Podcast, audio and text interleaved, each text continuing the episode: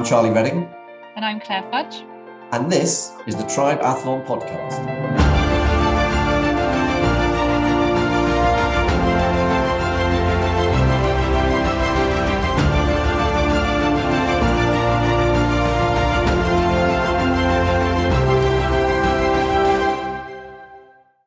But I genuinely believe that female athletes deserve the same opportunity that males get. And when we spend millions of pounds trying to stop anyone from cheating and having the tiniest advantage, to say that a female athlete is supposed to line up next to someone that has a massive advantage because of their biology is just not fair. That was Sharon Davies, and this episode is Fairness in Sport.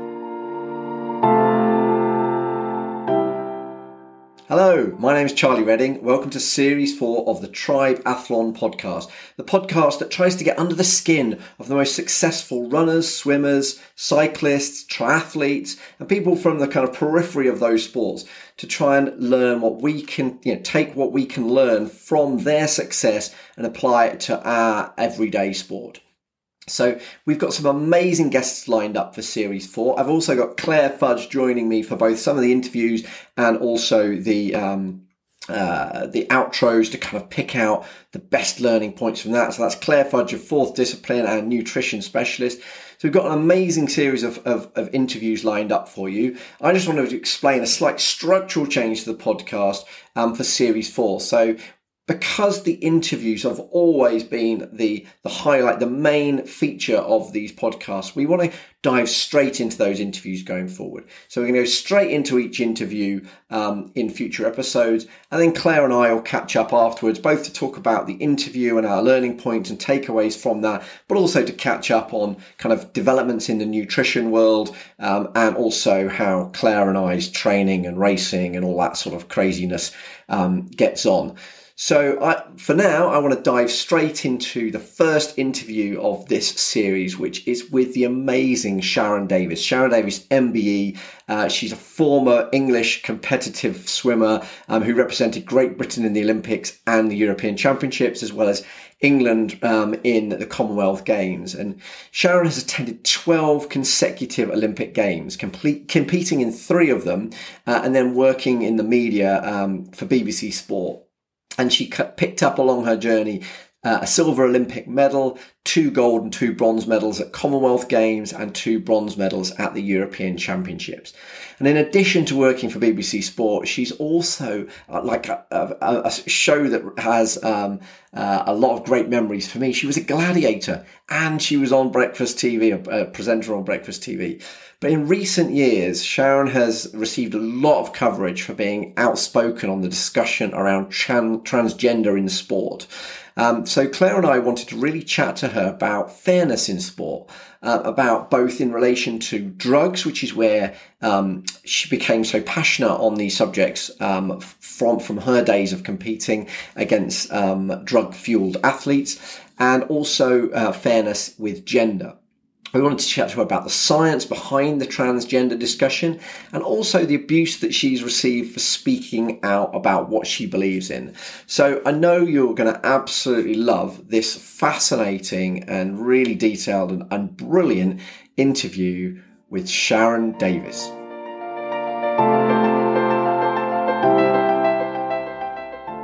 Thirty-three Fuel produce award-winning natural sports nutrition and everything they do is led by their philosophy for performance, for health, and for a fitter future.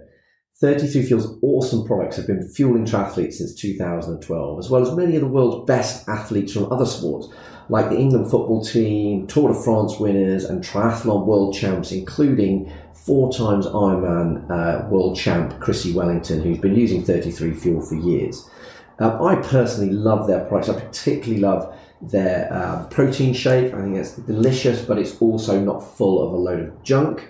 Um, I love their um, meal replacement, which is kind of brilliant for pre or post workout recovery.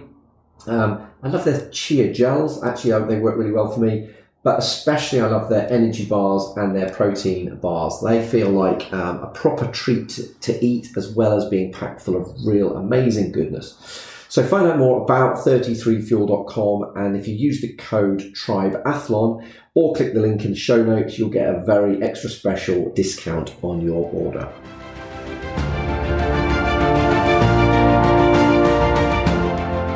So Sharon Davies, welcome to the Triathlon podcast really looking forward to chatting to you. I know we've got loads to chat about. Um, and obviously, Claire's here joining us as well. So, to kick things off, I always like to start with a story. So, c- can you tell us a little bit about how you got into swimming and your progression from that point up to your first Olympics?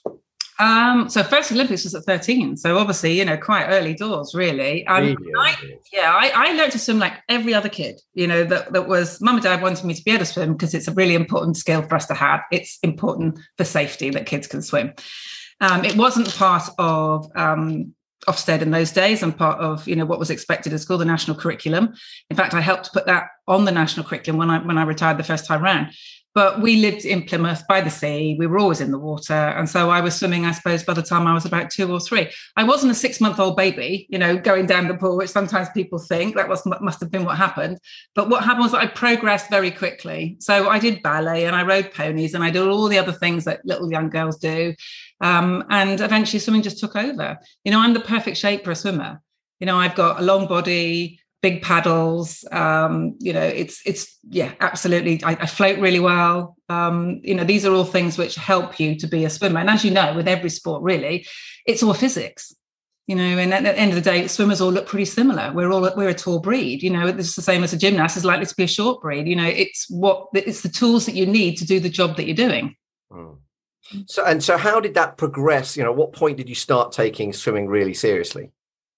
I think probably um, 9, 10. I was swimming, I was Devon County champion at 10, senior champion. And I had my first junior international at 11, which was in Cheltenham, I think, um, West Germany versus Holland and Great Britain. And then I was at the Olympic Games at 13. And I remember having this sort of eureka moment watching Mark Spitz win his seven gold medals at the 1972 Olympic Games with his handlebar moustache and his big row of medals. And I was probably eight or nine years old. But it is a moment where I go, oh, I remember that. That's really special. I would quite like to do that. And I think you'll find a lot of athletes have that, you know, a bit of a moment where they see it and they just think, yes, that's me. I'd like to do that. That's, that's incredible. And, and what so i suppose that that prompts a couple of questions was dad was coach right from the off was he did you is dad always been coach nearly um, there was a gentleman called ray bickley um, so I was I was taught to swim at uh, Devonport Swimming Club in Plymouth. I was born in Devonport, so a real dockyard girl. Dad was in the Navy, couldn't be more Plymouthian, to be honest with you. And then I joined Devonport Royal Swimming Club. I swam with a guy called Ray Bickley, and then Ray decided to retire. So my dad took over when I was about 11 because there was just nobody else to take over. So he was self-taught. You know, he was sporty, um, but he really knew nothing particularly about swimming. He just then read every book. And then from that sort of summer, every year he would go around, where is the best coach in the world? Are they in America, Canada, Australia, wherever? And we would go.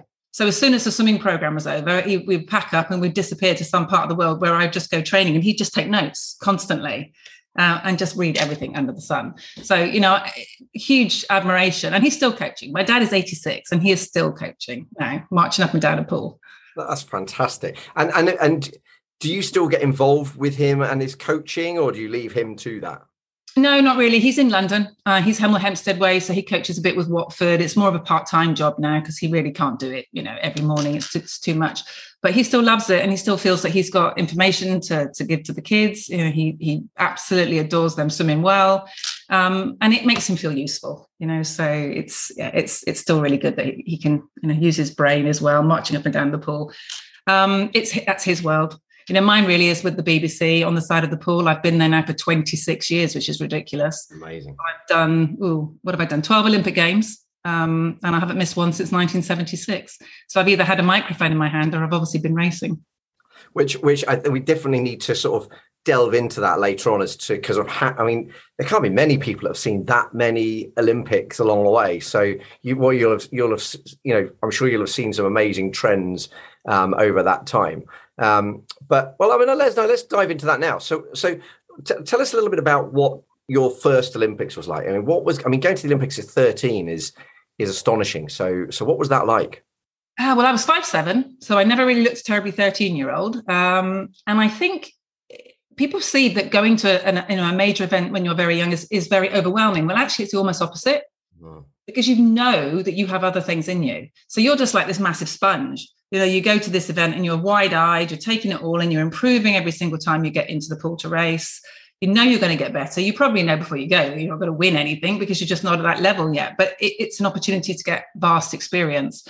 Um, for me, it's memories of the East Germans because that obviously all started in the early 70s, 76, 80. They totally and utterly dominated. So these huge, great East German winning women that were winning everything.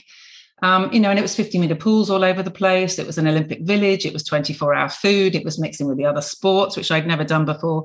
So it was a big eye opener. But it never felt like it was a stressful situation because I always felt that the future was in front of me. Um, whereas when you go to an Olympics, when everyone is building you up and you're expected to win a medal, that's when it becomes incredibly hard. So, how did you get on in your first Olympics? I was 17th out of 32. That's all right, isn't it? I was kind of in the middle somewhere. You know, I would have made a semi final nowadays, which would have been pretty cool, just about. so, that sort of level.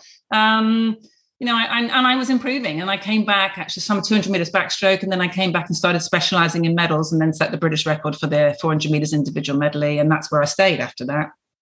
Fantastic. And so, so tell us, pick out a couple of highlights of your, of your, um, your Olympic journey. Uh, that particular one was bumping into um, bumping into Olga Korbut in the in the dining hall and going into a, a, dining hall in an Olympic village, which is the size of a football field. I mean, it is massive. It's open 24 hours a day. It's serving food from all over the world. It's all free. You just have this pass and everything is free. You know, it's the size of an Olympics, which is so fascinating. And the fact you rub shoulders with everybody from everywhere, you know, regardless of color, religion, country, sport we're all just one big melting pot. It's just the most wonderful place. And so you sit there just watching people coming in, trying to work out where they come from, what they do, what sport they do, what how much they're eating. You know, if they're a gymnast, they've got a, an egg on a plate, you know, and if they're a weightlifter, the mountain of food is like this. And it's just, it's a phenomenal place to be. Um, there's nothing like it. You know, I love the Commonwealth Games. I'm very much looking forward to Birmingham coming up shortly. And obviously another multi-sport activity and a home games, which is great. But there's nothing you know, if you ask any athlete what medal they want to win, it will be an Olympic one. Yeah, yeah. And, and so, tell us about your Olympic medal. Tell us about tell us the story around winning your Olympic medal. Um, so a lot of pressure leading up to the 1980 Olympics. You know, I came back from the Olympics in '76, won um, medals at European Championships the following year, won two Commonwealth golds in, the following year after that when I was only 15. Um, then I had glandular fever in 1979, really difficult year. Didn't know it was glandular fever. Dad was quite tough because when I was 11, I fell out of a tree and broke both my arms. And um, and you carried on swimming. Yes. Yeah, so oh my goodness! Tell, tell us about that. well, wow. I was. How did you carry on swimming? Aha! So I was a total tomboy. Um, I was up a tree, falling out of a tree, training with the boys, short hair, smelling of chlorine. And so I did exactly that. I went off into the woods, fell out of the tree, knew that I'd done something, picked up my watch with my two fingers, walked home. My arms looked like a step, you know. So I walked into the kitchen and went, Dad, I think I've broken my arm. And he went, Oh, for God's sake, Sharon, because support it with the other. But no, I think I've broken that one too. So both bones, and both arms had gone. Um, had then put in plasters, which in the old days was very much from here to here, you know, the whole thing was like this. And then two days later, I had blue fingers. So they reset the plasters. And then two days later, they rang up and they said, We think you might have we should check because obviously we we might have not set them properly. Went back, one of them wasn't set properly, so they took them off, re-broke it, reset it. On the way back from the hospital, Dad went, "You've missed a week's of, week of training," and I went, oh, "Okay, yeah, I guess I have." And he went, "Well, we can't have that, can we?" So we went to Tesco's. He picked up a load of plastic bags and he worked out how he could take these plastic bags around my arms, and I just found with two broken arms for three months. I, I must admit, kicking, but yeah, it's possible. I must admit that I've done exactly the same as well. I um yeah. it's what you can do isn't it? It's know? amazing. Yeah. Actually um growing up down on the south coast as well we um all our family were farmers so i actually had an ai glove that i put on and then some tape around it. So yeah. Ingenuity. The following year i was running 100 meters at school so last time my dad said that i could run school sport the field wasn't very good. Put my foot in a pothole, tore every ligament in my knee. My foot stayed in one place and everything just spun. And so my dad just tied my legs together. Three months of just doing arms only. And then I went to the Olympics the following year. So that preparation kind of works, but you know, I wouldn't recommend it. Um, so yeah, it does teach you what you're capable of doing. You know, that's the thing. What you what what determination and perseverance and how incredible the human body is. And, and it actually, I mean, I would imagine, yeah, you're right in that when you're being forced to swim with your legs strapped together or forced to swim with two broken arms and and massive buoyancy aids attached to them um, it must improve your strength. It probably doesn't do a lot for your technique i would imagine but um, but then when you get when you get kind of freed up it's um yeah i mean that's incredible. So I, I interrupted you you telling us the story about you winning your your medal. So so carry on with that story um, where was I with that story? So yeah, I just think that leading up, so 79, obviously it was a difficult year, also because um, the Russians invaded Afghanistan. So then Mrs. Thatcher turned around and said, Well, I think all of our Olympic teams should boycott. So not only was there, you know, glandular fever, there was a lot of expectation and pressure. There was knowing the East Germans were there and we couldn't do anything about the fact that they were taking stuff and we couldn't seem to catch them or stop them um, there was this added pressure that we weren't even sure training six hours a day whether we were going to get to go. And as you know, as an you know as an athlete, there usually only is one Olympic window. If you're lucky enough, sometimes you might get two. But for most of us, there's one in a four-year sort of space where you go, this is the optimum time for me. And that was probably where I thought mine was. Um, so it was very difficult, you know, training for about three or four months, de- devoting six hours a day with no lottery funding in those days, also trying to do my exams at school at the same time, not knowing when I was going to get to go to the games. And then Mrs. Thatcher turned around and said, Well, we won't support you. The BOA said, Well, we don't take any money from the government. So, you know, you can't really tell us that we shouldn't go because you don't financially control us. Good on them. And so a few of us went. But the, the team for London, for example, was 550 athletes for 2012. The team for Moscow was 150. So we were a tiny team, but with predominantly people they thought would win medals or get into finals. We had no sponsors, so they all removed all their kit sponsor. We weren't able to do the opening ceremony. When we won our medals, we weren't allowed to put the Union Jack up. We weren't allowed to watch other athletes. We weren't allowed to go to, you know, weren't allowed to hang around. So we got sent home the moment we finished. So it was quite, it was quite a sad Olympic Games from that perspective. But I will, um, I will always be forever grateful that the BOA stood up to Mrs. Thatcher and we got to go.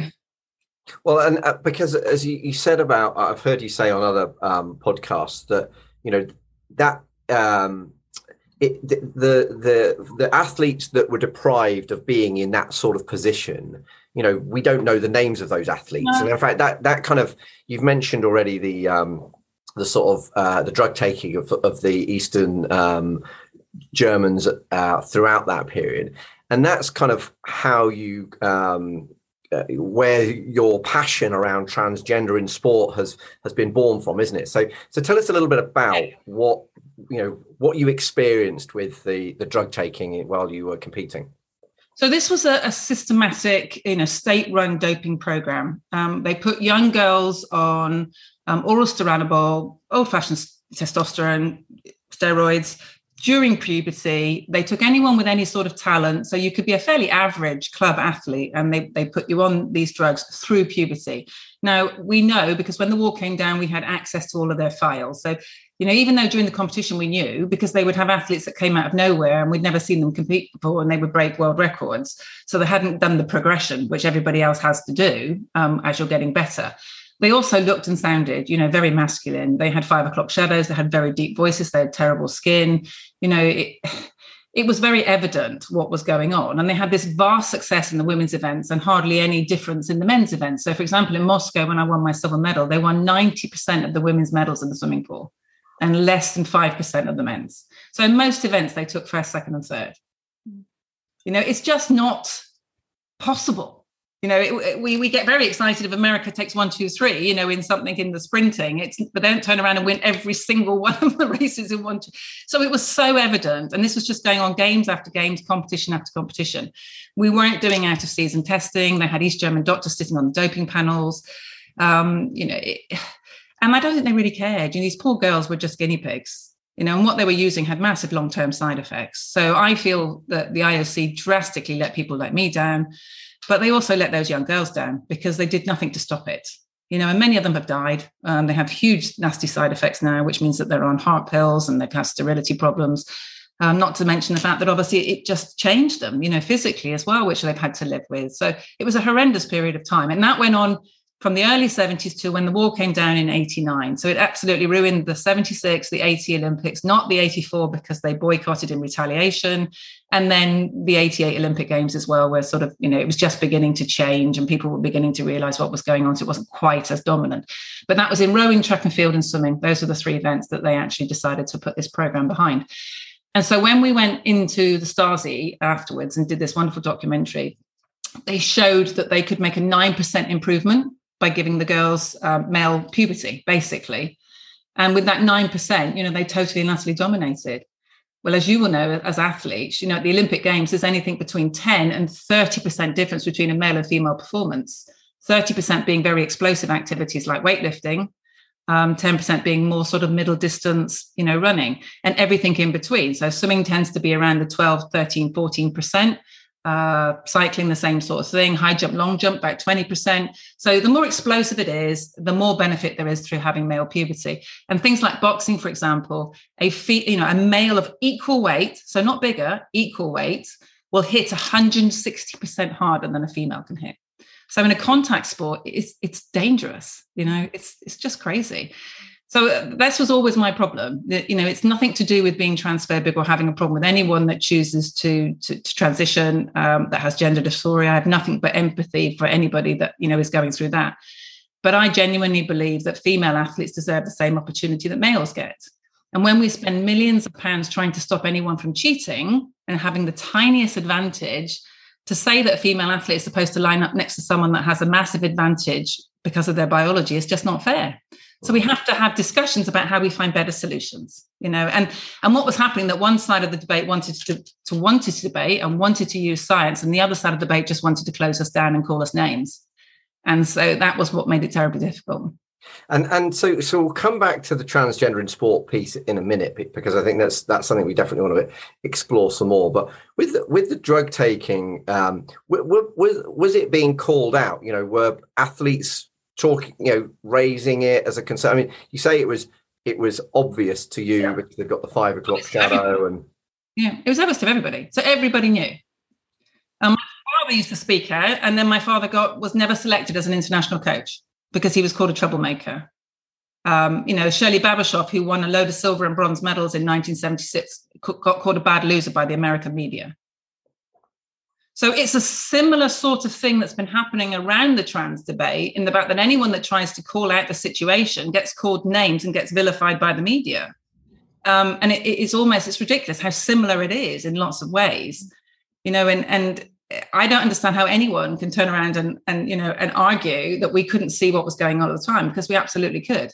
There is no way that anyone in the world wins ninety percent of the women's events and hardly anything of the men's you know, a tiny little country like East Germany that before 1976 won nothing. It's just, you know, it's just not possible. And there's a, there's a lady whose name now escapes me, ironically, that you you mentioned in one of the interviews I listened to, where she came fourth, but yeah, fourth to three East German swimmers. So you know she would have had a gold medal. Yeah, would have had a totally different life, wouldn't she? That's Anne Osgerby that you're talking about. She was fourth in the hundred butterfly. Um, we had quite a few people actually that would have won medals on the British team. In fact, I would have won a second medal if it hadn't been for East Germans as well. So, you know, their whole lives would have been different, and no one remembers who comes fourth right. ever. Even though it's an incredible achievement, you know, that there's no way that you're going to be able to make a career out of coming fourth, unfortunately. And she was only beaten by East Germans.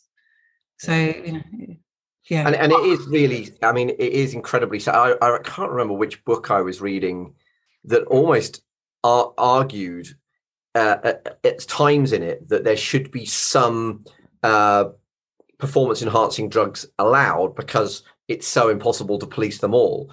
But in the same book, it talks about you know the the um, detrimental effects of, that that it had on on those East German girls. That yeah, as you say, some of them uh, are no longer with us. Um, I, th- I, think some transitioned through to men because that was kind of the effect it had on them in their teenage years. Um, because the problem with that is if we turned around and say, well, let's allow some drugs, it would just become a competition of the chemists. Yeah. And it would become a competition of the countries that have the least regard for their athletes and for human rights and for human health. Mm. You know, it, so, you know, without meaning to put too much of a fine point on it, China would win everything because they would just get told this is what we're going to do, and you are just going to do this, you know. Whereas other countries that could have more common sense about them, and hopefully would would check things a bit better, wouldn't wouldn't be prepared to go down those avenues just yet. Um, we can't have a, a competition that's about pharmacists. You know, it's got to still be about the human ability to be the best. So we've got to fight the good fight. Otherwise, we would give in on so many other things. We just go, well, why bother to fight crime? You know, it, it's the same concept, isn't it? We're always just trying to be a decent, fair, and honest society, and that's got to, to you know, cross over into sport, really. And and just while we're on this drugs point, what we what have you made of of how Russia have been treated with their state drug program? Um, I'm just utterly disgusted in the IOC. I've never been undisgusted in the IOC. You know, I just think historically they have a horrendous um, track record of not doing the right thing. And they did exactly the same thing with the East German situation. They allowed that to go on for 20 years. Then we had Sochi and they did absolutely nothing. You know, I found it heartbreaking in Rio. I'm, I'm on the side of the pool and we had Russian athletes that had received two bans that were still swimming, you know, right after Sochi. I mean, it was just extraordinary what was going on. And then we have, you know, the Olympic Games put in Beijing with, with you know, the human rights history. It's been about the money. It's not about the athletes. I mean, I don't know whether you're aware, but you know, seven percent of what the IOC makes, which is vast, goes back to the athletes. Seven percent. And, so, yeah, I mean, it just seems astonishing that it, it should. It's not there to protect the athletes and improve the athletes. It, it it's clearly a. I mean, where does all that money go? Into expenses, you know, into lovely, wonderful tax havens where they have their centre out in, in Switzerland and, and to all sorts of other things, but it certainly doesn't go into the pockets of the athletes. Um, I just find it so depressing, you know, that, that, that we have something as important as the Olympic Games, the IOC, and it really isn't the bastion that everybody would want it to be. And that's what's so frustrating. And when the trans rules changed in 2015, you know, of course, people on the in the trans lobby were saying, well, here's the IOC making these rules. It must be absolutely correct because they're doing it. And I'm going, no, no, their track record is not particularly wonderful with regards to doing the right thing. There was no science involved. They didn't. They didn't consult coaches or athletes. They certainly didn't ask the female athletes. The only people they consulted were trans activists and a transgender um, woman scientist with a very flawed study based on retired middle distance runners, eight of them. And, and you know, it was horrendous. I mean, and then since then they've got even worse. They've turned around and gone, well, we're now going to back away from even setting a limit on testosterone whatsoever and just pass the buck to, to the to the different governing bodies. And everybody has just been passing the buck and been frightened to do anything. So, you know, I'm so proud of FINA that they have come out and at last done something. But it's taken seven years. Can you believe it's seven years since the governing body has asked a single competing athlete, female athlete, what they thought? It took seven years to ask a female athlete how they felt about it. Wow. And, and do you want to, uh, uh, for those people that aren't sort of well read on this or think, actually, you know, is there a really, you know, if the hormones are brought back into, into, um, you know, some sort of reasonable level, is there a hormonal advantage and is there a physical advantage um, if you are born male but then transition to being being a female? So, can you explain the science behind both hormonal advantage and physical advantage? Okay, so basically, what FINA has done is they've decided to set the limit on male puberty, which is what we've always been talking. It's what I've been always been talking about is male puberty, and creating a female protected classification and an open and inclusive classification. You know, anyone that loves sport wants everyone to be involved in sport. There's never been about trying to get anybody banned from sport. And when newspapers use the word banned, it's so artificial and unfair and incorrect because no one's ever been banned. They've only been banned from a classification that they don't belong in. So they've always been able to do sport they just have to do it with the other people in that race has the same biology as them. Mm. So they've been banned from the women's class because they're male, you know, or they're banned from the under 12s because they're 15, or they're banned from the lightweights because they're a heavyweight, you know. So that's the whole point of classifications. If we didn't have classifications, young, fit, healthy men would win everything.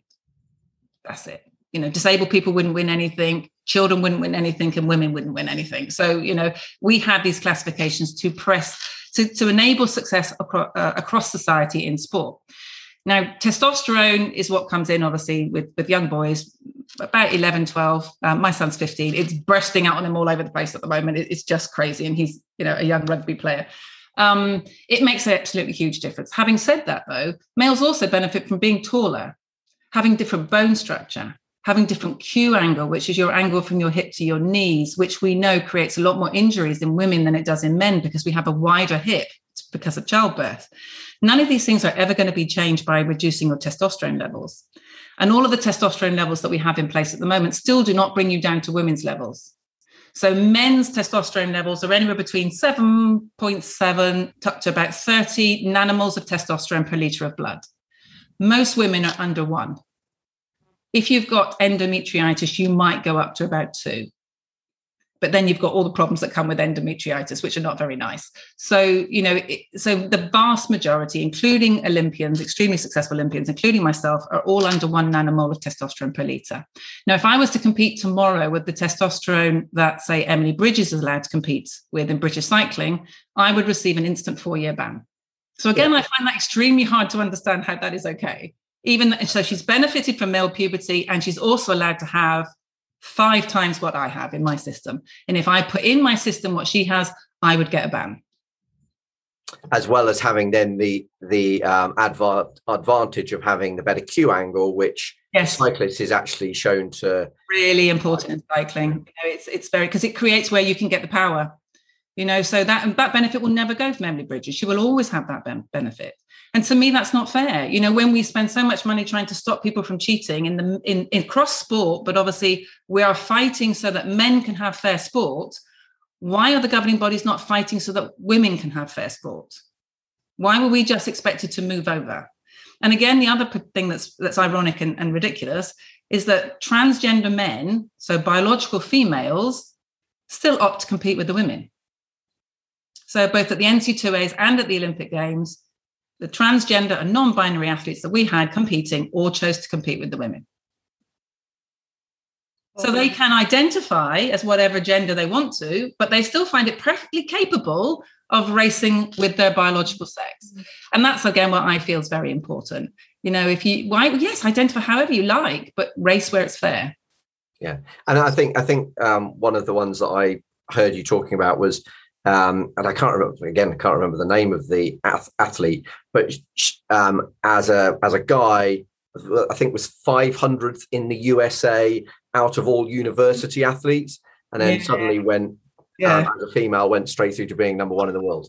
Yeah, you're talking about Leah Thomas. So Leah Thomas was competing at, at Penn State University. Um, was a very average distance male swimmer.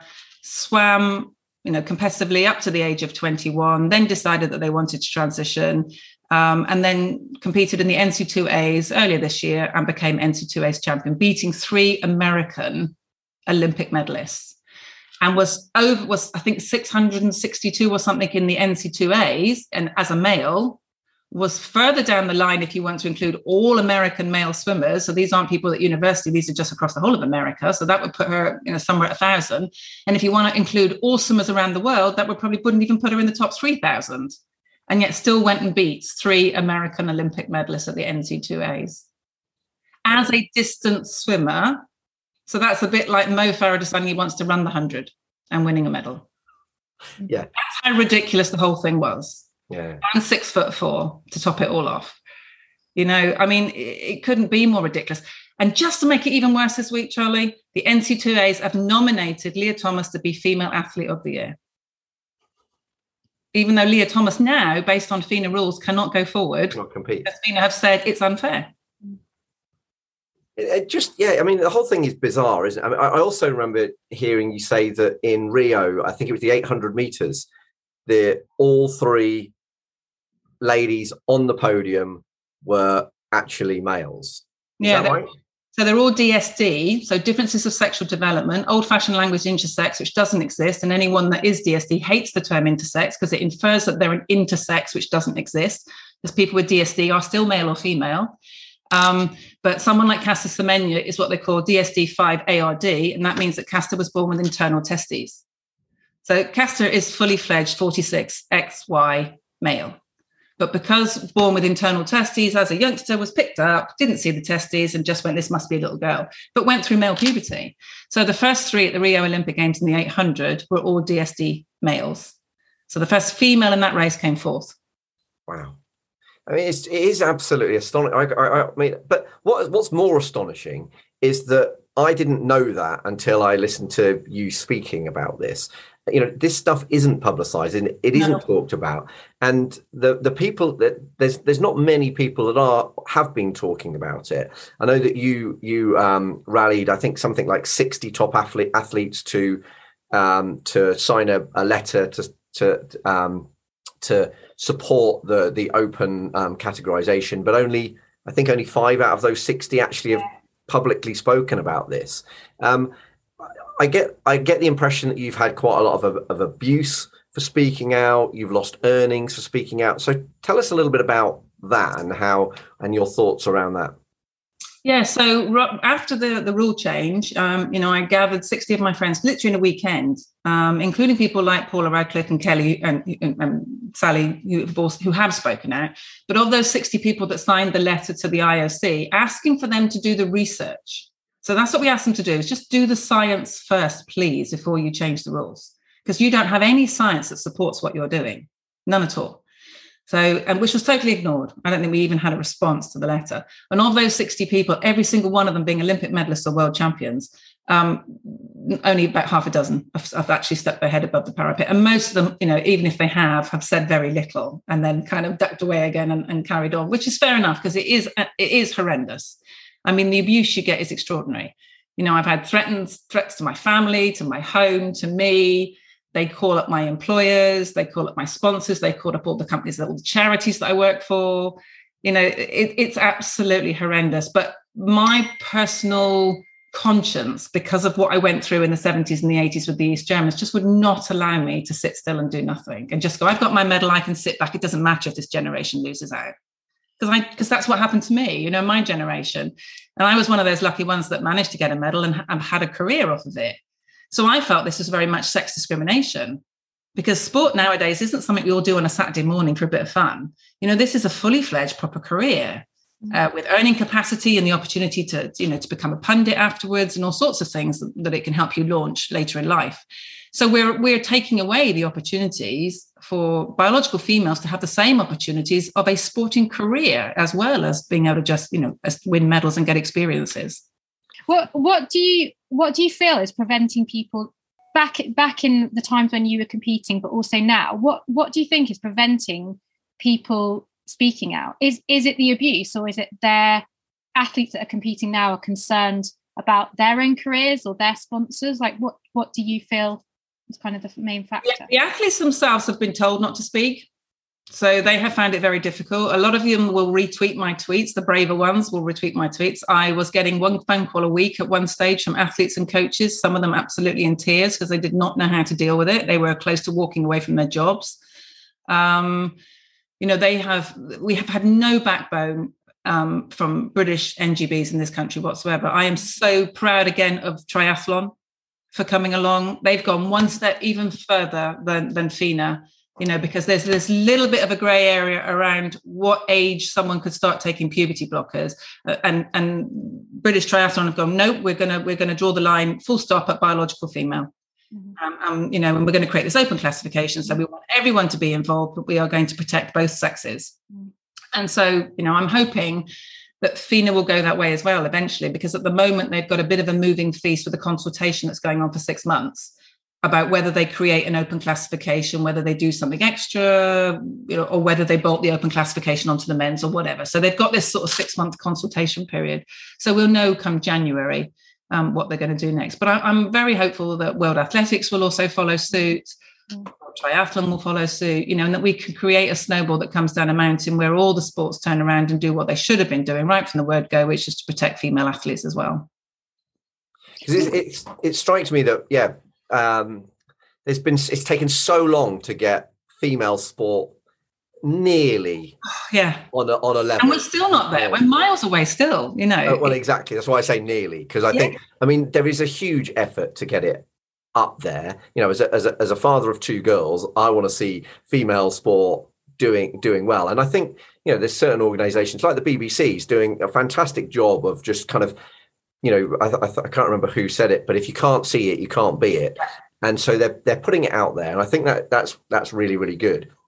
But then this seems like a massive backward mm. step. Well, here's a, here's a really interesting statistic. So, in the 1976 Olympic Games, we had a, a wonderful Dutch sprinter called Enith Brigitha, and Enith Brigitha was beaten to third by two East Germans. Now she's black. She would have been a black Olympic champion back in 1976. Wow. Yeah. That would have changed so much for so many people. yeah. And then, you know, again, it's kind of disappeared off for you know, decades again. And, and now we're fighting all the time to get people to recognize that you can be from anywhere and you can be any color and, and be an amazing swimmer. You know, some of it's cultural, but and, and but some of it is, like you said, see it to do it, you know, and that's that's very, very important as well. We still only, as as female athletes, get 10% of the airtime or the newspaper space, 10%. Wow. So if you go on, like let's just say go onto the Times today and you look at their sports page, you know, they'll probably have 12, 14 stories. You'll be lucky if there's one or two there that talks about women. Well, you'll be pleased to know Triathlon is at least 50%, if not a slight bias towards female athletes. No, I well, there are some sports, aren't there? And swimming was always one. You know, I've always been really lucky that I've been in a sport that's had wonderful equality. You know, I never even thought about it. And what's so weird is I find myself now being introduced to Sharon Davies, the feminist. I had never thought of myself as a feminist ever in my life until the last few years, you know, because it just didn't occur to me. I was brought up in the 80s with Mrs. Thatcher waving a flag saying, you can be anything you want to be, girls, go out there, you know. And that's what I really believed. And I was in a sport where I got the same amount of space as the guys got. It's only really been in the last few years that I've noticed the incredible misogyny just soaking into, into society in general. But it's been obviously very you know bad in my, in my area and that's why i just thought well no i'm not putting up with this my mum used to tell me how in the how she bought her first house with my dad and my granddad had supplied the money for their deposit and my mum wasn't allowed to be on the mortgage because in those days they did not allow women to be on the mortgage Wow. I just think now my mum would be proud that I've because she died sadly four years ago. And you mentioned that you know how hard it's been. I've used my mum's money up. So my mum left me some money. She left me about eighty thousand pounds. I've used every penny up to keep myself afloat to be able to fight this. Can you can you give us an an example of how that's impacted you as as uh, financially as it uh, as much as it has? Just because I'm not being, I'm not, you know, work's not coming my way because agents don't want the hassle they don't want the aggro. It's not even as if they don't disagree. They just don't want to be. They don't want to be targeted by the trans activists. They just don't want the hassle. And so, you know, if there's three of us going for the same job, then I just don't get a look in, really. Um, the BBC have, have, stood by me, which is great. Um, I'll be at the Commonwealth Games and I'll be at the European Championships. And I do feel that things are turning now. You know, I've had a few inquiries recently. Um, you know, I've got some other things that I'm very passionate about that I'm working on as well but it, it, does feel at long last people are beginning to be less frightened to speak and and it, it's only ever been about let's find a respectful way that we can deal with this because nobody wants anyone not to be involved in sport and you mentioned triathlon you know I, i'm pretty sure that you guys are like us we train together as as mixed sex mm. so you know it's not like we have all the girls over here and all the boys over here in training i train with boys most of my life it was only when i came to compete that we went in our, our own, you know, separate races. So there is no reason why everyone can't train together. However, you want to identify, it's only when you come to race. This is about the biology that you have, not the feeling that you would like to be.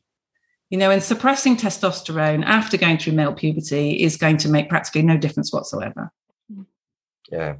And and um, I mean, I, I, I always think that triathlon is an incredibly open and um, uh, kind of forward thinking sport. You know, having come to it fairly late in in life, um, if if that's I'm not sure whether that's right or not, but late in my as a percentage of my life, it, it's it's always struck me as a very forward thinking sport.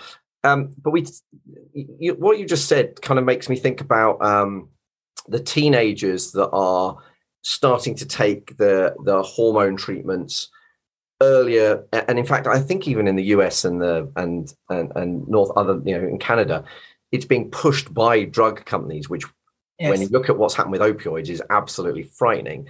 And often the same company actually funnily enough. Yes yeah the horrible well, old adage that follow the money. Yeah yeah exactly.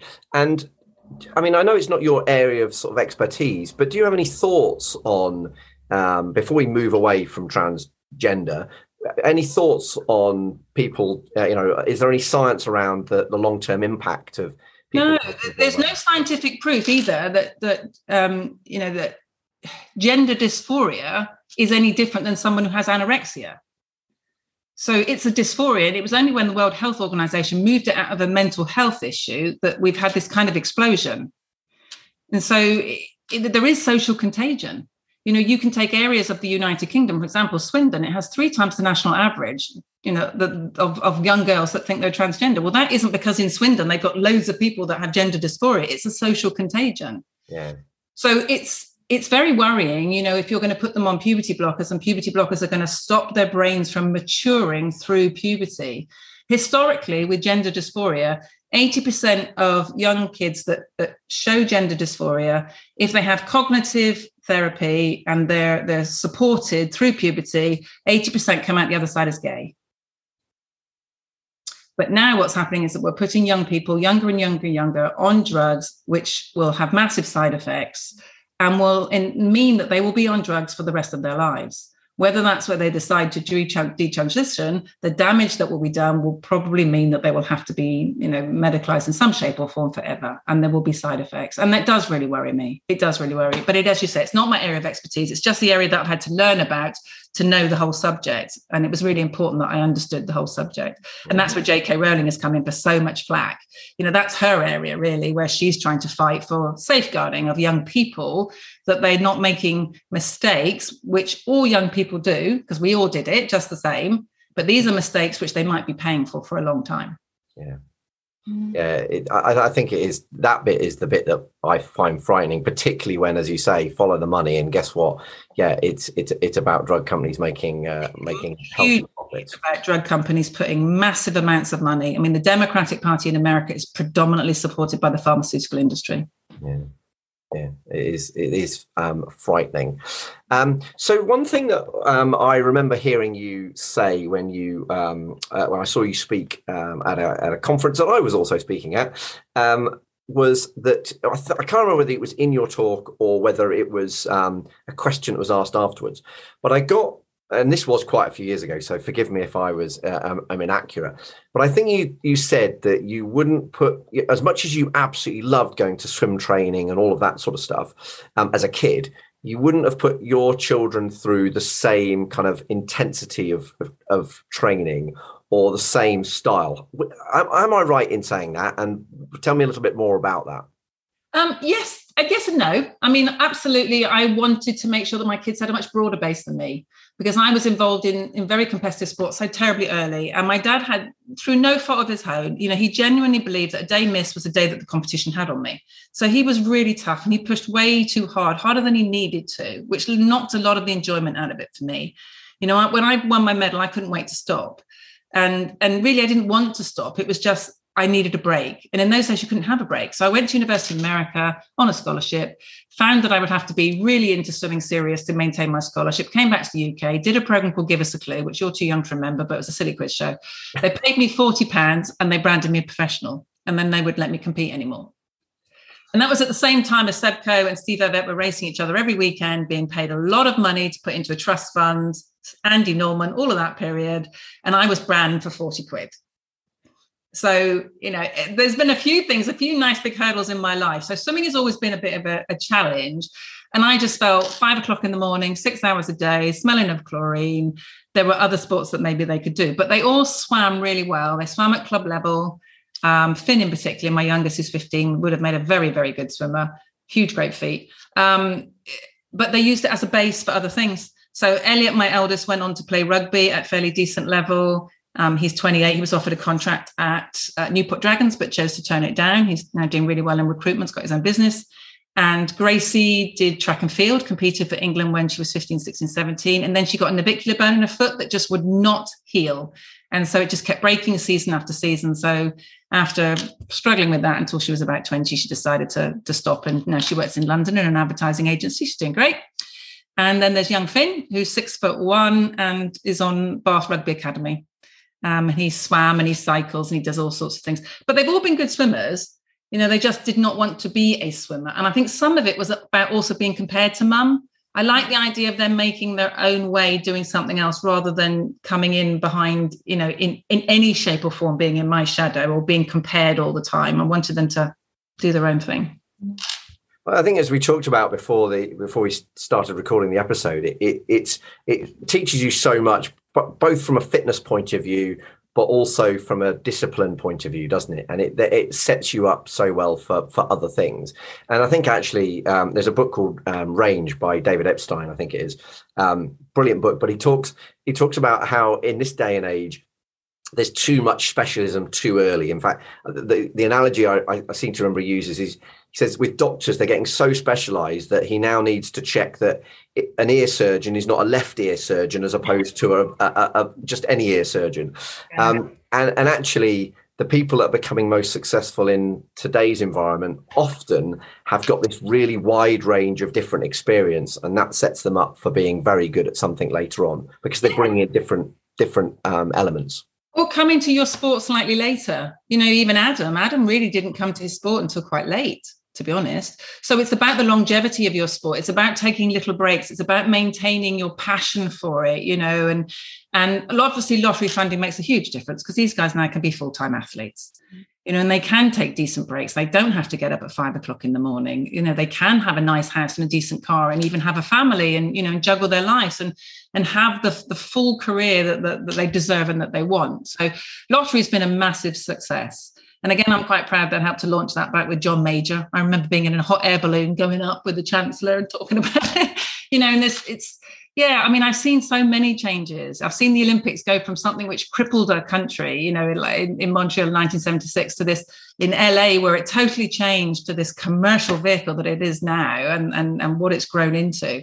It's been fascinating. And every Olympics has a really special feel about it. You know, I remember 2000 being obviously, I think, in Sydney. And that was all about being the Green Olympics and the first games makers and all that sort of stuff. And then Athens was the celebration of 100 years. And there we were in front of the Acropolis, the last time we swam outdoors. That felt like it was the right place to be. And so each Olympics has a real, you know, feel um, China 2008, you know, all about technical, all about China trying to show what they could do, the biggest and the best, spent the most amount of money, the biggest fireworks display, and so on and so forth. But actually being quite grey and being quite contained, and the security was horrendous behind the scenes. And then Rio, oh my God, how we ever got through Rio. I don't know how your friends in triathlon spoke to you, but how we ever got an Olympic Games that came out of Rio in one piece, I will never know because behind the scenes it was bedlam. You know, it really was. There was no infrastructure. We had green swimming pools. It, it was just mad. But and then of course I was in Tokyo you know, which was another experience altogether. I didn't get to leave my room for three weeks, apart from to get on a bus, go to the pool, do the interviews, and get back on a bus again. I ate my food. I did everything in that room for three weeks. It was, yeah. And, and amongst all of them, how does 2012 compare? The best. Absolutely the best. Not that we're biased, of course. No, of course not. no. Um, part of the bid team for, for 2012. So, you know, love the fact that we started off trying to fight the whole of the the British taxi business saying that we wanted the Olympic Games and everybody seemed to be so against it and said it would cripple the city and so on. It was amazing Olympics. And even silly things like the security. I don't know if you remember, but the security kind of went down. The security company that was employed to do all the security went bust. And then we had to bring all the army in. And the army were amazing. And they were so happy to be there. And the police were singing and dancing and people were talking to each other on the tube. And, you know, we packed out the Olympics, we packed out the Paralympics. And we were very clever at how we did it. We left a decent legacy. We left great facilities that are still being well used. Um, and that's something that I think is very much part of the Olympic movement now is how we can build facilities, how we don't create white elephants, you know, what we what we do going forward that are multi-purpose and multi-use and a development of what we've got rather than everything starting from scratch every time. Yeah, I think I think you're right. It's got to be it's got to be sustainable as opposed to just yes. loss making, which is absolutely crazy in this day and age, isn't it?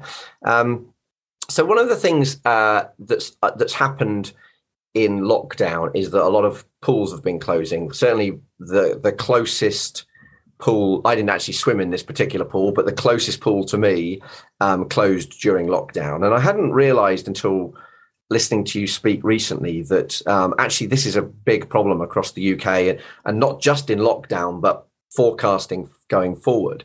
Um, what why is that? So, so tell us a little bit about what's going on there. Yeah, so here's a really interesting statistic. We lose more people drowning than we do in car crashes and fires combined, children.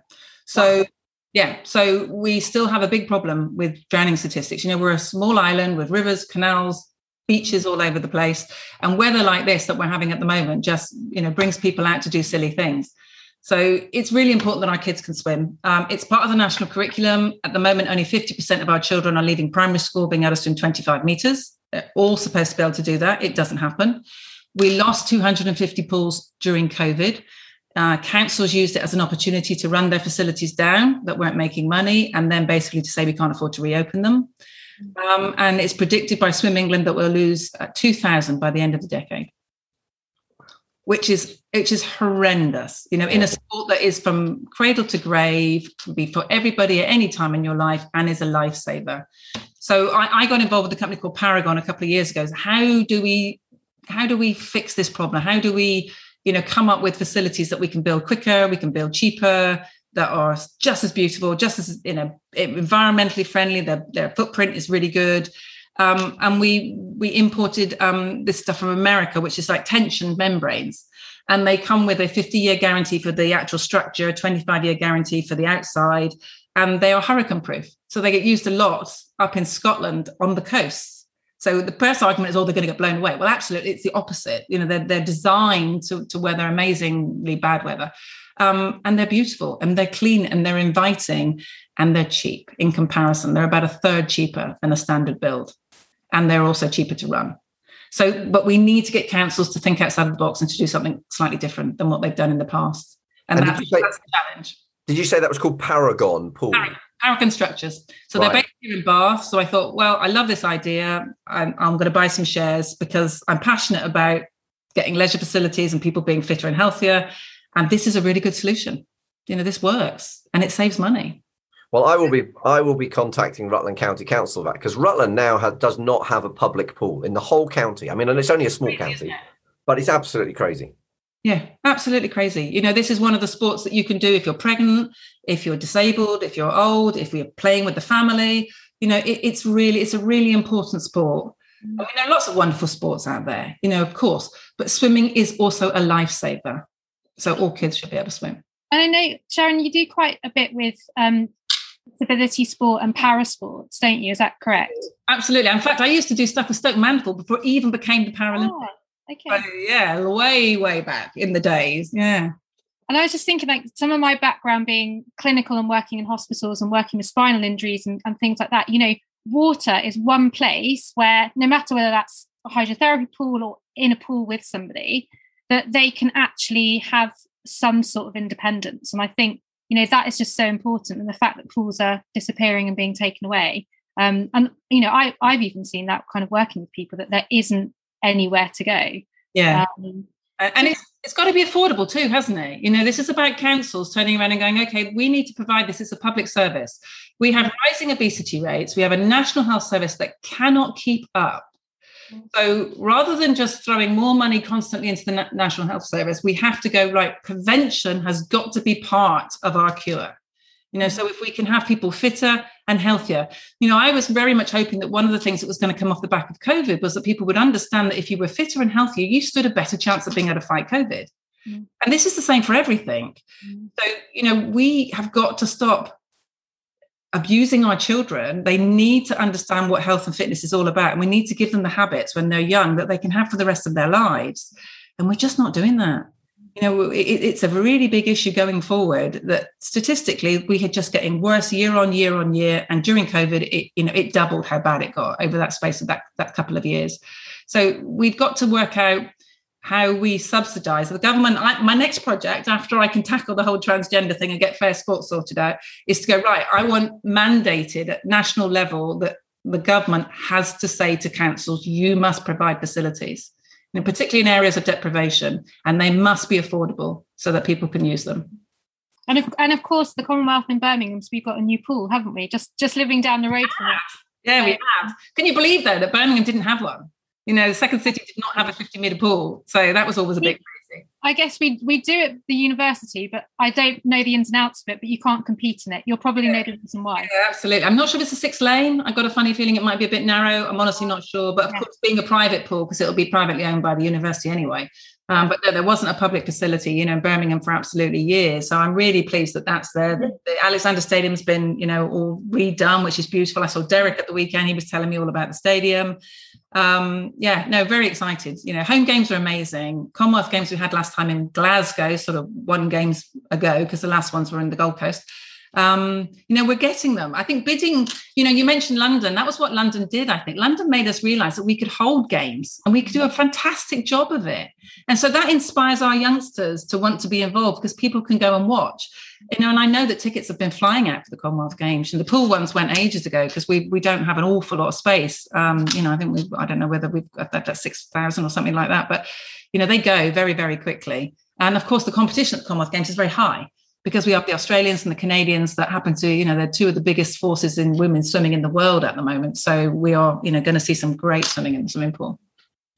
And yeah. it's certainly certainly a buzz in in Birmingham at the moment. I think, and and you know, I think it gets people, doesn't it, in thinking about sport that aren't necessarily sporty, but like then it creates an interest, doesn't it, as well? Yeah, um, absolutely. And we, do you know what? We need some positivity too, because we've had such a tough couple of years. Mm and we're very very polarized at the moment. You know politics has been very polarizing. Life has been very polarizing. We've been very depressed and, and, and rather negative. And i think something like the commonwealth games is very much needed. You know i was very lucky to be on the 1980s 1990s bus. I'm going to do myself down. 1990s bus at the pageant. I saw um, oh my god that was such a lovely day you know yeah, I'm now going to put National Treasure on my CV. but it was such a gorgeous day because everybody was so happy and it was so positive, and we need a bit more of that. We absolutely need some more of that. You mentioned about society becoming more polarized. I, I was thinking the same. I've been thinking the same thing, and I, I wonder whether social media has a significant role in that. In that it's forcing people to be more one, you know, more black or more white, when actually, generally speaking the majority of people should usually be grey in whatever it is, whether it's politics, whether it's transgender, well, whatever it is. Do you, do you think that that's the case? Yeah, absolutely. You know, and I think all sorts of things, even like the Black Lives Matter campaign. You know, my daughter organized the rally in Bath and she did it really well. And it was done, um, you know, very calmly and everybody cleaned up after themselves. And then you had the same one over in Bristol where it mayhem, you know, and people were throwing statues in the river and the docks and goodness knows what. And it was just an excuse for a lot of people who probably would have been a football thug at one stage to decide that this was their cause. And I think we've we've created we've created this division which doesn't really exist. You know, when we were doing all of the work for the 2012 Olympic Games, it, one of the statistics that came out, which was so great, was that London's the most diverse city in the whole world.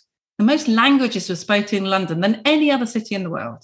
Wow. Now, and I'm a big believer that we are quite a live and let live country. Mm. You know, I grew up, I suppose, not seeing color, not seeing religion, not seeing sexuality. I honestly don't care who you sleep with. It's none of my business. And it certainly doesn't, it's not the most interesting thing about you.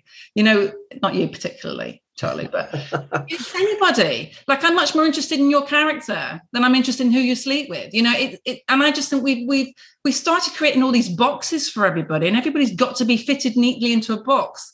And humans don't do that very well, really. You know, we change character, we move, we grow. You know, what we feel today might be different from what we feel tomorrow, and that's part of being being a human. And I hate all the, the box ticking thing. I, you know, with a passion. Yeah, I think it's um yeah, I think the whole the Black Lives Matter thing is is a you know ultimately all lives matter, don't they? That's oh, that's that's the important thing for me.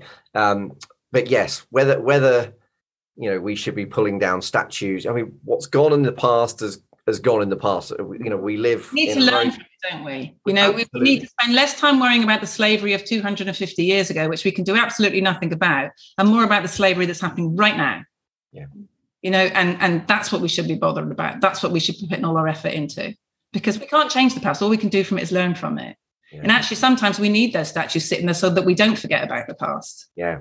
Yeah and actually so i hadn't ever thought about this but i, I heard you say that you know ultimately the pyramids and the great wall of china came as a result of slavery but nobody's everything, nobody's pretty much yeah. pretty much everything you know even if you look even if you look at i don't know how new york was built you know it was built by very poorly underpaid immigrants from Italy and and you know and, and, Ireland who were paid peanuts to build these buildings. You know, it's almost a, a form of slavery, isn't it? That is nothing new, sadly. Um, you know, that's the Romans. You know, everything. Um, the Persians. You know, all the great, the Egyptians, all of the great you know leading powers at some stage during our history all based on the back of slavery i'm not condoning slavery of course for one single moment but that's it's a learning process and, and as i said i'm much more interested in trying to fix the problems we have right now than worrying too much about the problems we had a long time ago which we can't change Yeah. You know, and they're not relative now.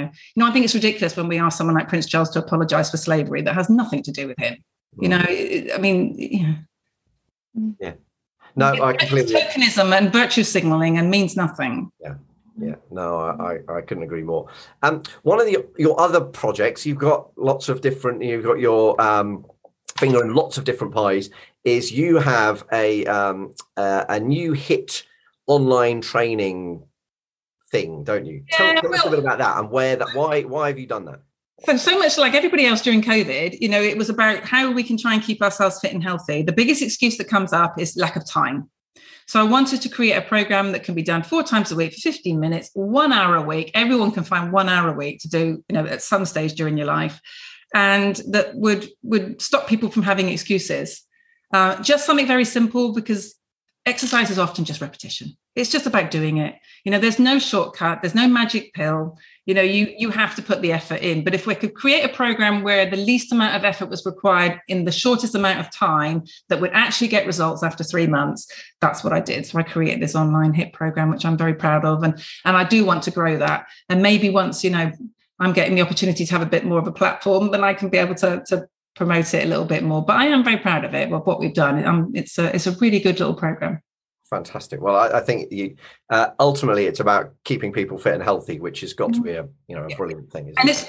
people forget how mental health is is linked to physical health you know we release endorphins when we exercise endorphins are, are nature's antidepressants and that's another reason why we have a big problem with youngsters that do less and less activity and less and less sport and more and more gadgets you know it's it's mental health issues one in five girls at the moment self-harm and i can never get my head around that statistic. No, that's when we have more material things than we've ever had before in life and um, you know and more opportunities than we've ever had in life you know why do these youngsters feel that that there's no hope for them and they're so sad and depressed? And you hit the nail on the head with social media. I'm sure that that has a massive massive you know impact. And also things like you know love island and and kim kardashian and the fact that everyone is supposed to look the same.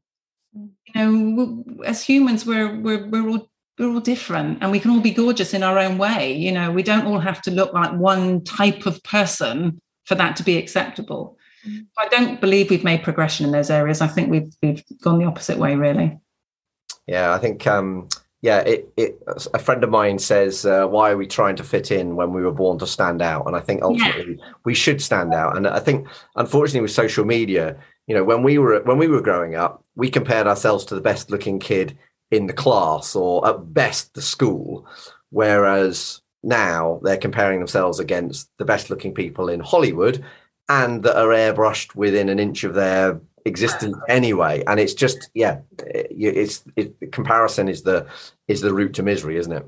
And also when we went home we could turn it off couldn't we yeah. So if we were i don't know if we were getting a bit of a bad time at school it generally stayed at school. Yeah. You know now because of social media it's 24 7 and these poor kids that are finding it challenging you know it, they are literally on there all line and all the time and and the ability to put their phone down and it is one of the strict rules i have in our house is that you know the phone has to go down and we don't spend hours on you know just playing horrible games and all the rest of it. That's why they have to be involved in sports. Um, and so you have to lead from the front unfortunately parents. So sorry but you need to get them you know the best way to get your kids doing things is to do it with them. Yeah no i agree. Now you mentioned that i probably was too young for was it give us a clue did you say? Just a clue yeah. i do remember or i do remember it vaguely but but one tv program i was a massive fan of was gladiator so i can't i can't I'm trying to see if I've got anything gladiatorish around here. Me too. I actually wanted to be a gladiator. There you go. I, I love so did so many people. Do you know I was heartbroken? I actually tried to say no to Nigel Lythgoe, who was the producer. So Derek was working on the show. Derek Redmond, my husband at the time, was working on the show as a trainer. And I kept doing the show and I was presenting the kids series with Daley Thompson, a really good friend of mine called Train to Win, which is a kids version. And Nigel kept saying, come on, be a gladiator. And I kept going, no, no, no, no, no. And in the end, I gave in.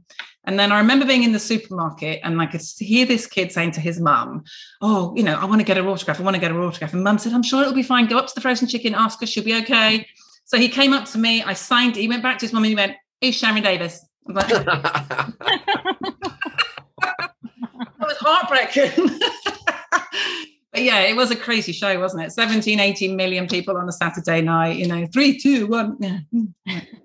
You know, and uh, you just I, I I can always remember Shadow's eyes when he'd got the the That was frightening, um, probably for the wrong reasons. I, I did some Comic Cons last year because I thought it would be really fun to catch up with them. So I, ca- I caught up with Jet, with Diane, with Lightning, with Hunter, Wolf, I haven't seen Wolf for a while. He went to Australia for a long time. He's back now, but um, yeah, you know, I, it's it's funny, isn't it? Some of them have really changed, other ones haven't, and um, yeah, and it's the same as when I go away to commentate because obviously I'm with all my buddies that used to compete, you know, so they're all doing track and field or they're doing cycling or judo or wherever, and we just all pretend that we're 30, 40 years younger than we really are, and just tell the same stories over and over.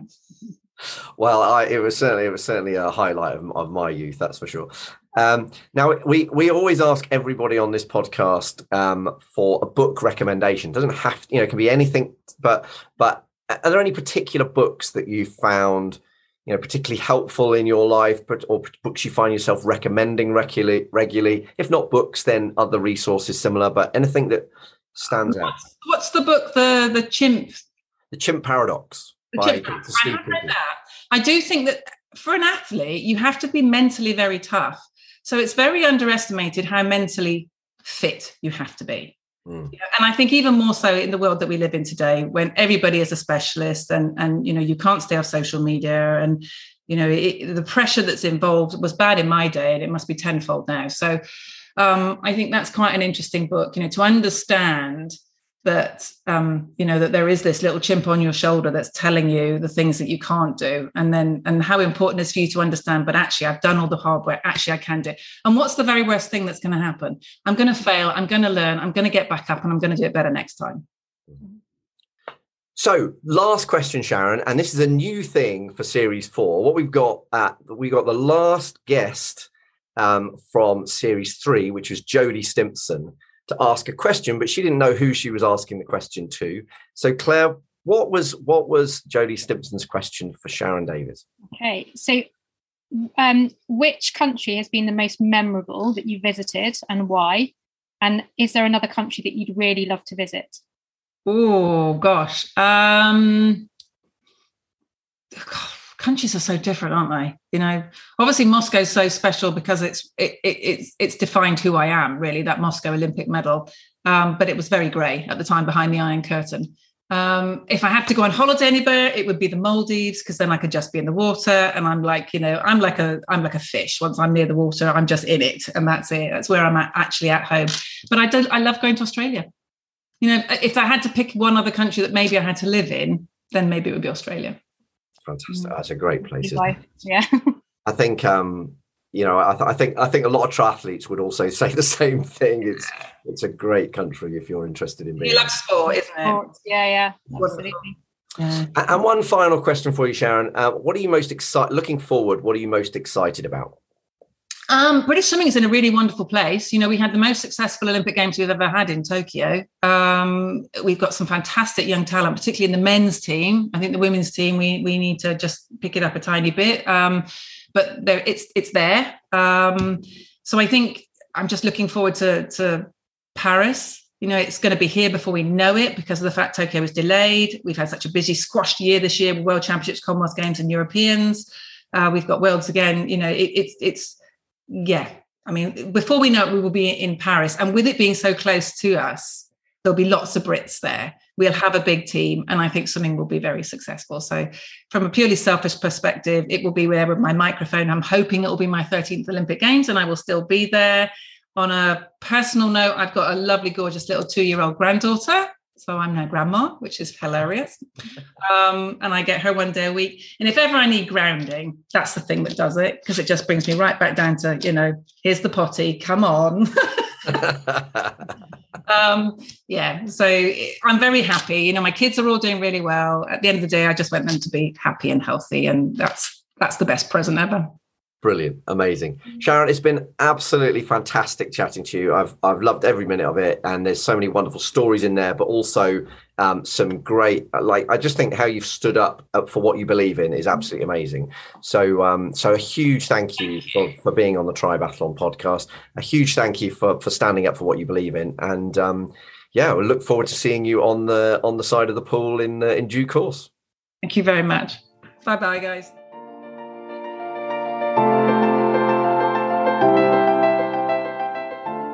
Best place to find Sharon Davies is at www.sharondavies.com, and that's Sharon with two R's.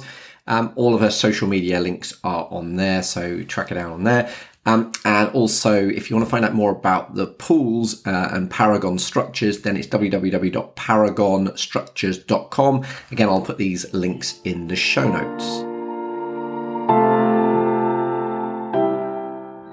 So, Claire, what did you make of the interview with Sharon Davies? I thought it was fantastic. You know, I, I think um, very kind of in the moment, actually talking about um, the, the kind of trans, I want to say debate. I, I don't know that it's really a debate, but also the intricacy and the layers that actually sit within that, and actually how many years this has been going on. You know, and she was talking about not just from a, from a trans perspective, but really with the doping, so to speak, and and actually the, the kind of cheating, I guess, that was that was happening years ago. Um, and the fact she's able to like that she's speaking out of it, out about it, and and really leading on it, and I think that's amazing. Um, the work that she's doing.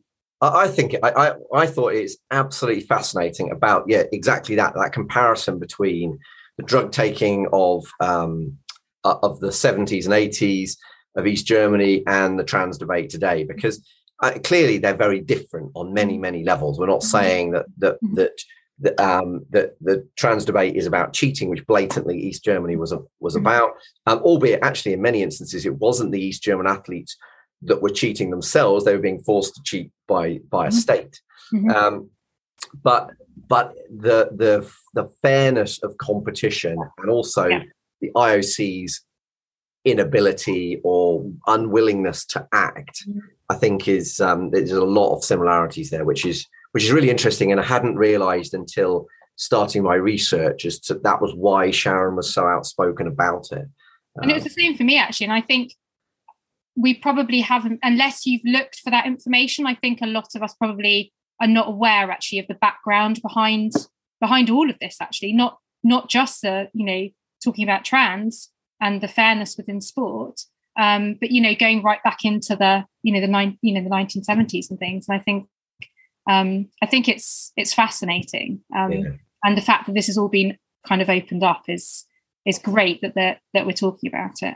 Yeah, I think I think it's it's really interesting, and I, I, again, I I wasn't aware of kind of how like how big a difference it makes. I mean, I knew it made a, a significant difference, but once they'd got their testosterone down to the the was it the five nanomoles? Is that right? You you um, but that's still four, you know, 5 mm-hmm. times more what um, any mm-hmm. female athlete would have. Mm-hmm. Plus the physical side of it. You know, the fact that the swimmer was six foot four. You know, you don't see many female swimmers at six foot four, and um, or born biological females. And, and the other thing is, like, it's a really difficult subject to talk about because of the fear of putting your foot in it and saying the wrong thing. And mm-hmm.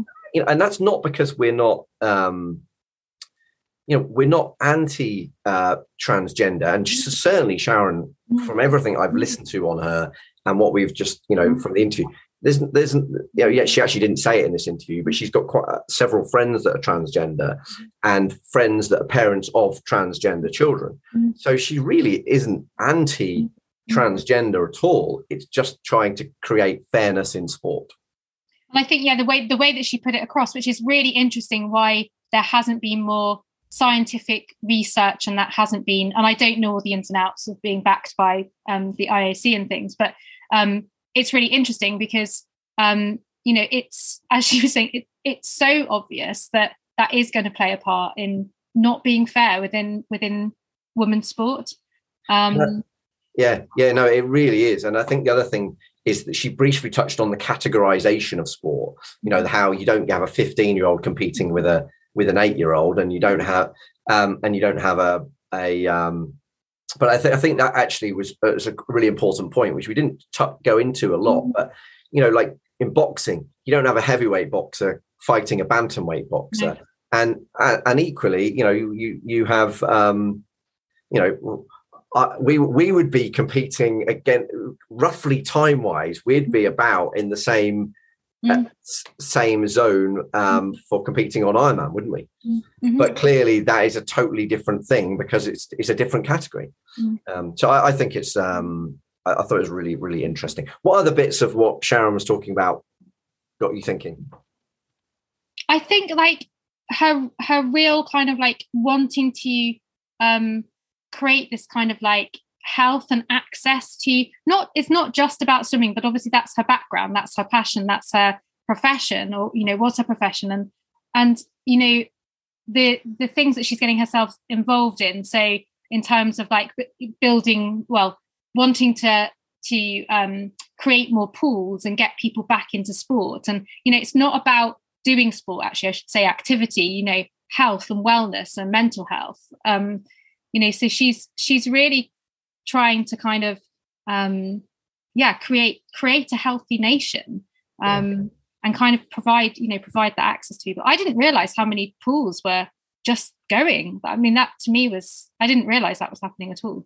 Well no i didn't either. I mean i just knew that the oakham pool near me had closed but actually yeah 250 during lockdown. I mean that's frightening at a time when actually people need them more than ever. Mm-hmm. um, and it was you know certainly the one local to us it just felt like covid was the excuse to get rid of an old pool yeah. that they'd quite happily have decommissioned yeah. years ago mm-hmm. um, but yeah they're getting let off the hook so i'm, I'm definitely going to um, get on to rutland county because there, there is not one public swimming pool in the whole of the county we've got one one that that you can pay to be a member of that's owned by uppingham school one that's paid uh, by oakham school but clearly that makes it very restricted in terms of what fits in around how the school is. Yeah. Mm-hmm. Um, and and that's it. So um, yeah, it, I'm going to definitely be introducing Paragon pools to um, to Rutland mm. County Council. I was to look at, I, that was one of my questions I didn't ask actually about actually what what was she talking about. So I'm gonna I'm gonna hop on and have a look and see what what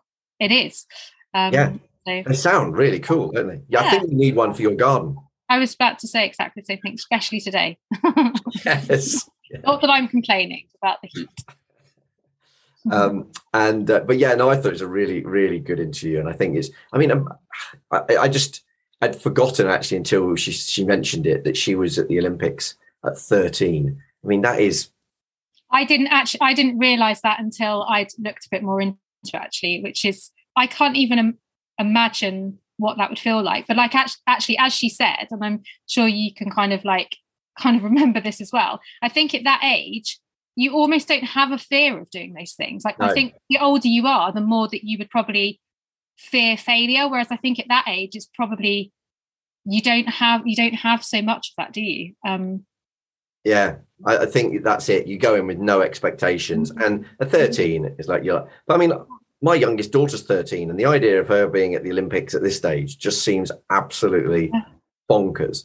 Now, mm. admittedly, she's not five foot seven as Sharon was at, at um, uh, but then you know that's not that surprising given that I know I'm only five foot eight. But um, but yeah, I just found that to be amazing. So um, yeah, really, really lovely chat with uh, with Sharon Davies. Anything else you want to pull out from the interview before we uh, let these uh, listeners disappear? Uh, I mean, I'd totally forgotten she was a gladiator as well. Again, had to do. I, I did my research there, but um, yeah, it's yeah, just just amazing. And and how long she's been involved in you know the BBC with yeah. um, sport and the Olympics and um, you know being at all of those Olympics, whether she was competing or um, presenting, which is just you know. yeah. And she didn't actually mention it, but in the Gladiator, she actually did. She um, uh, had really damaged her knee badly, and as a result of that, she's not been able to.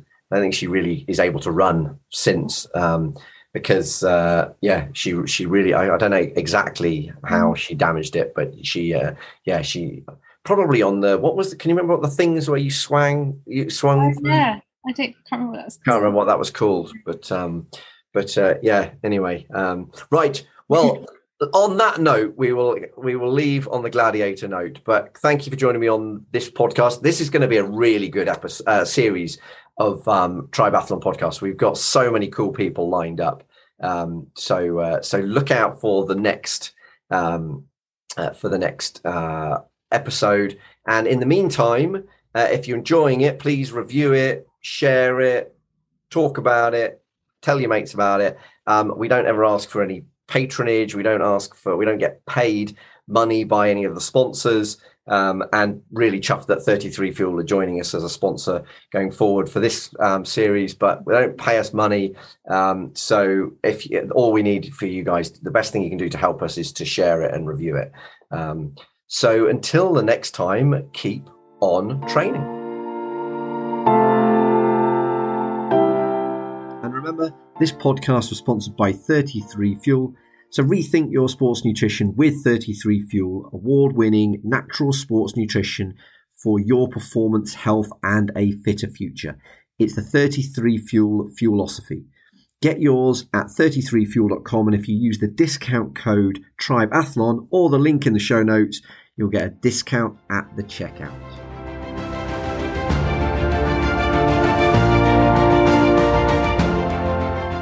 If you enjoyed this podcast, please do review it and share it because it helps other people find what we think is really valuable learning lessons from amazing athletes. Um, so please do that. Um, you can also find the whole back catalogue at tribeathlon.com. And you can also find out about the Tribe Athlon app, which helps people find events, find people to train with, and enjoy their events through their tribe. So check out tribeathlon.com.